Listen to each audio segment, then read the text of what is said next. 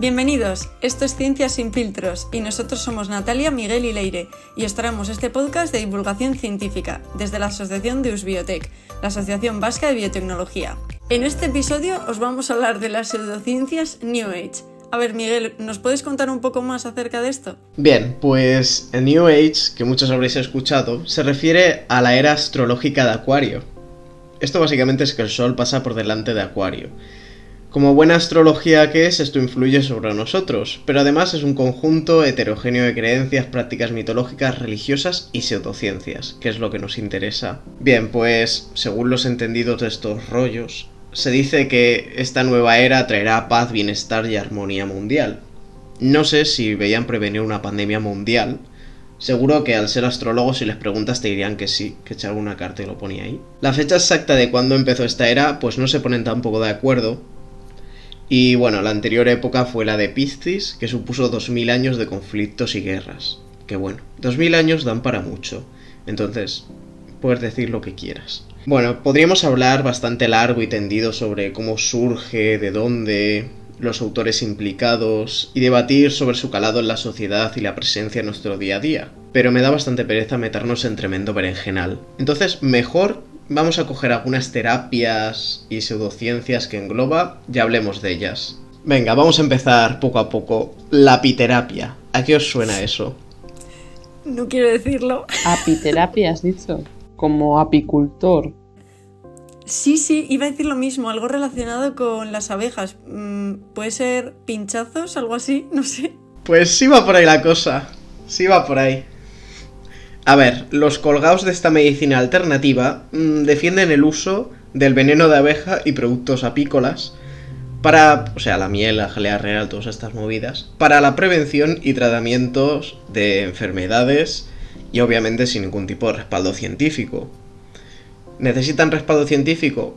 Pues parece que a ellos no les hace falta, pero bueno. Me, me está sonando a cuando iba al mercado artesanal y ponía Jalea real, líbrate de los resfriados durante este invierno. Mi madre me compraba un tubito que no servía para nada y sabía mal y me lo echaban en el zumo. Sí, justo.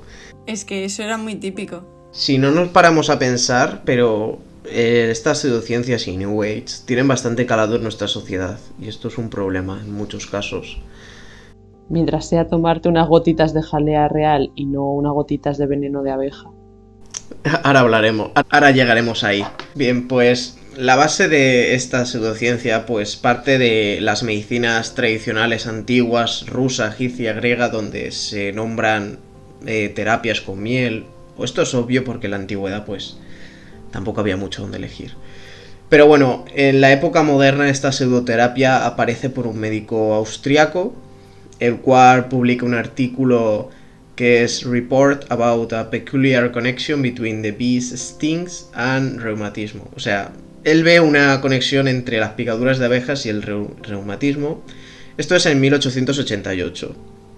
Ya a partir de esto, en 1935, un médico húngaro eh, crea el término apiterapia y obviamente esta pseudociencia pues la da a conocer un apicultor estadounidense. Hombre, hay que ganar dinero. Hombre, claro. Llamado Charles March y se encarga de promocionarla durante todo el siglo XX.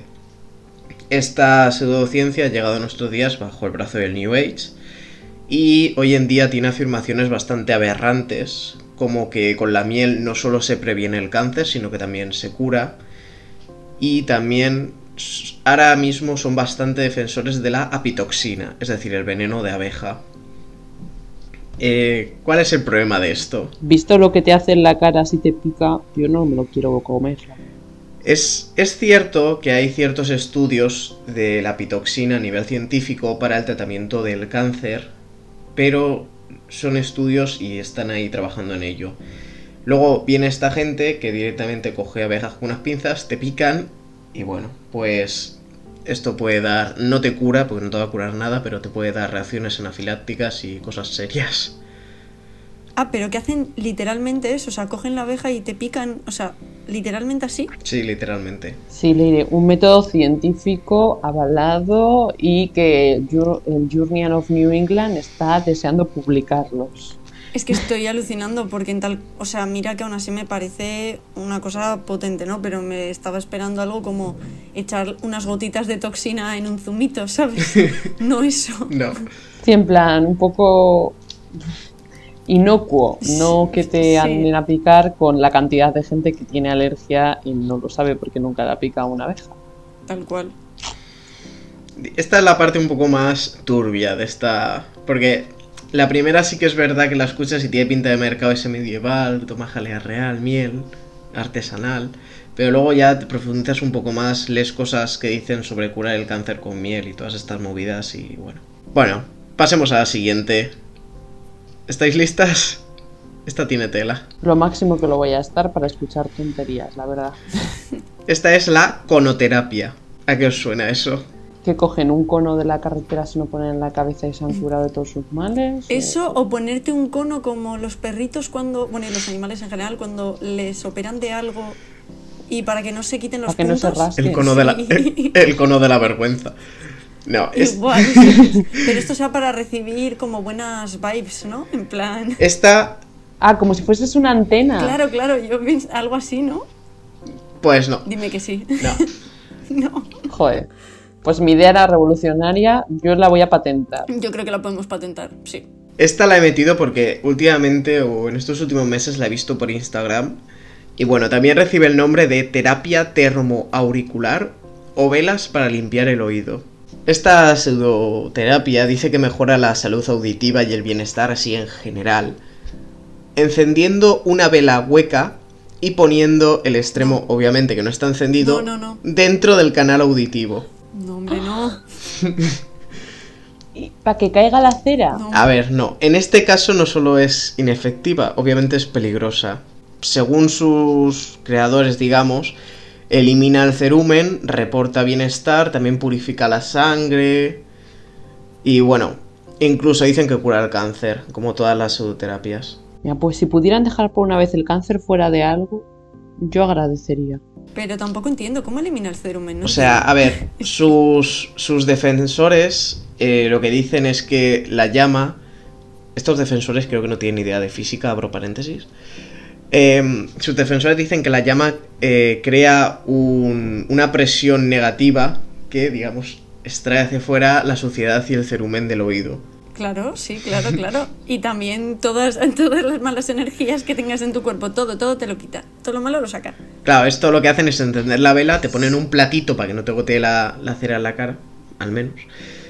Y claro, Es un detalle. ves los vídeos de Insta que he visto yo y han- cuando la llama está a 10 centímetros de la cara, cortan la vela, abren el rollo ese y se ve pues eh, residuos negros y cera dentro. Lo único que a mí me da a pensar que eso no es de tu oreja, que eso es de la propia vela, pero bueno, ellos dicen que es de tu oreja. Mm, no, suspicious. no me suena bien. Eh, la FDA ya, ya ha emitido varios informes alertando esta práctica. Destaca el peligro, a mi parecer, bastante obvio de ponerte una vela en el oído y quemarla cerca de tu cara, tu pelo, no sé, Es que no lo hago ni loca. Quieres decir el peligro del fuego en general. y de la cera caliente.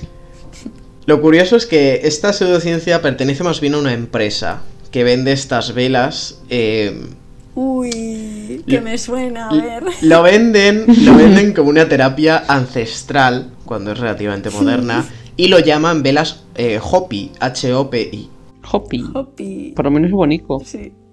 El hombre se lo han currado. Sí, la, en realidad es una tribu nativoamericana de Arizona. Lo gracioso es que esta tribu aún hay descendientes y hay un consejo tribal y que este consejo ya le ha pedido en numerosas ocasiones a la empresa que retire ese nombre, ya que nunca ha sido una práctica tradicional de su tribu. Sorpresa, no lo han hecho y siguen, y siguen diciendo que es una práctica ancestral de esa tribu. De verdad. Todas van por el mismo camino. Mentir, mentir y mentir para vender, vender y vender. También te digo que hay que tener capacidad de tener semejante cara para hacer todo eso, ¿eh? O sea, porque yo no sería capaz. A mí me pillan seguro. Pues a ellos también, pero les da igual. No. La cuestión es que te dé igual que te pille. Eso también es verdad. Yo recomiendo que miréis en Google Imágenes, no son imágenes desagradables, pero es gracioso ver el percal de Aquina así tumbado con un, yo que sé, un churro en la oreja y echando fuego. O sea, Ay, sí, sí, lo, lo estoy viendo ahora mismo en directo, en plan, porque sí, chicos, aquí se mira todo en directo. Estoy flipando. Pero casi las mujeres parecen estar muy relajadas con el tapito encima de la cara, porque todas son mujeres. Ya, todas son mujeres, pero es que eso es más mentira, vamos. Vamos, y luego lo abren y hay cera derretida. Pues, ¿qué esperas si estás quemando una vela que está envuelta en papel? Es que... Ojo que te venden el pack de dos conos por 8 euros, ¿eh? O sea, poca broma. 8 euros. es que, es que creo que se usan Cómprate unos dos por oreja. O sea, que Uy, encima. Así que 16 euros. por oreja. O sea, Ah, bueno, necesitas doble sesión por oreja. O sea, las O sea, sesiones, dos- dos conos las sesiones son largas. Ah, bueno, la FDA también eh, avisó que esto es muy peligroso en el caso de niños, ya que se pueden producir daños en el oído medio y los niños aún no lo tienen formado. Así que por favor, no os metéis cosas ardiendo por la oreja. Qué terrible, de verdad. Y además es que pone que es un servicio ofrecido usualmente, o sea, que es bastante. que lo han normalizado. Vamos. Es típico verlo en salones de belleza, barberías, aquí en España menos, aunque cada vez se ve más. Pero en Estados Unidos sí que se ve. mía. Venga, Vergüenza. Pasemos a la siguiente. Esta, esta no es peligrosa, pero es graciosa. Es la... Es, es más, seguro que la, la habéis visto, la cristaloterapia. Ay, a mí esa. O sea, es bonita, pero pues, no, no hace nada y te gastas dinero en piedras. Es muy de, de mercadillo medieval esta también. Sí, es muy de.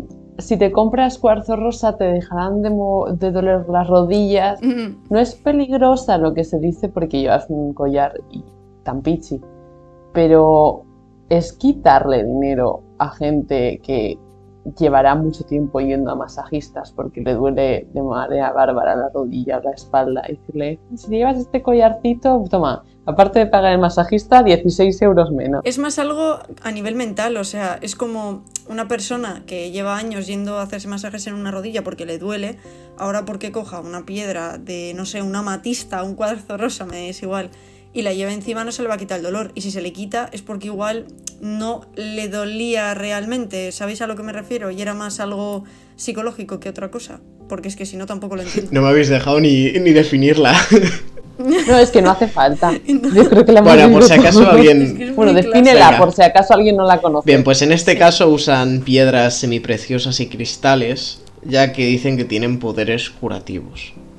Según el color y la forma del pedrolo en cuestión, valen para una dolencia u otra. Luego ya el modo de usarlos difiere, sí que están en collares, no sé qué, pero bueno, lo que más se suele poner el pedrusco sobre el paciente en diferentes puntos chakras, que bueno, eso diría para otro podcast. También se pueden poner alrededor del cuerpo, haciendo una red energética curativa. Lo curioso es que afirman que los pedriscos no tienen cualidades intrínsecas, sino que las cualidades dependen del paciente. Es decir, es un tema muy individualizado y los efectos eh, de las diferentes formaciones rocosas dependen de la personalidad y la creatividad de la persona. A ver, me está sonando a que te voy a decir que esta piedra tiene distintos efectos porque en realidad tengo cuatro y como no apetece comprarme más, pues las utilizo con todos y os digo que sirve para de cosas distintas y pista. Al final es eso, será ambiguo por si al, al paciente no le ha funcionado le dices es que no eres creativo o otras burradas que se ven. Claro, igual es que no eres compatible con esa piedra, justo tú, ¿sabes? Por lo que sea. Entonces necesitas buscar otra y ya pues te haces con la otra y vas probando y así te vas dejando el sueldo. es que, ¿cómo, Pero cómo eso va tiene fallar que eso? ser un poco cosa del que te lo está vendiendo, ¿eh? Porque yo en mercados de estos medievales o no medievales, estos que ponen en fiestas de tu pueblo, Hmm. Eh, yo he visto si- eh, sitios estos que te venden la piedra y siempre hay una lista de lo que hace esa piedra y de hecho poniendo cristaloterapia en Google así sin una investigación fuerte encuentro una lista en el que entre otras cosas me dicen que la piedra puede eh, una armonizar el hogar porque emite una vibración constante de calma y seguridad, no, serenidad, y otra, pues ya afecciones relacionadas con la circulación. O sea, que es una pseudoterapia que además de curarte a ti, cura a tu casa. Vale para todo. Sí, sí. Te hace un Es huevo que frito es- también. Tiene múltiples funciones. También he encontrado otra que dice que en la mujer mejora la fertilidad. O sea, es que. No, no, ¿Cómo te vas es- a es- negar a es una que- terapia así? No, es. Sobre es- todo con lo que cuestan los tratamientos de fertilidad. Joder, son todo Es que es ventajas. jugar ¿eh? mucho con, los, con las esperanzas de la gente. A ver, es genial porque vale para todo. Por ejemplo, llegas de borrachera y tienes a la obsidiana haciéndote un huevo frito. Eso está guay. a la vez que Vale, luego la matista te evita la resaca. Bueno, Es que eso es un puntazo, la verdad es que sí. Bueno, sirve para todo y para nada. sí, ese es el punto de todas las pseudociencias. Pasamos a la siguiente o hay algo más que nos quieras contar de Bueno. los cristaluscos. Mm, De esta decir que, bueno, esto, digamos, tiene su historia, ya que, bueno, a lo largo de la historia siempre ha habido muchas creencias en diferentes culturas en relación a, a las máquinas de escalabrar brillantes, sobre, sobre curaciones y todo esto, pero hoy en día, pues, ya hay bastantes estudios que revelan que las cualidades de estos objetos para cascar nueces corresponden más al efecto placebo. Bueno, Miguel, yo creo que nos has contado suficientes tonterías por hoy. Si te has preparado alguna más, lo dejamos para el siguiente. ¿Qué te parece? Pues sí, muy bien. Tengo unas cuantas más porque da para rato, pero sí, ya nos estamos yendo demasiado largo. Así que bueno, para el siguiente más y mejor, esperemos. Bien, como siempre nos podéis encontrar como arroba eusbiotech en Instagram, Twitter, Facebook y LinkedIn. Y en la descripción os dejamos nuestro correo electrónico. Podéis contactar con nosotros para lo que queráis, tanto para preguntar dudas, curiosidades, queréis preguntarme qué tipo de obsidiana es la que hace mejor el huevo frito, o si queréis que hablemos de alguna pseudoterapia en concreto que puede ser bastante divertido, ponérnoslo. Muchas gracias por escucharnos y os esperamos en el siguiente episodio. Eskerrik asko entzuteagatik eta horrengo arte.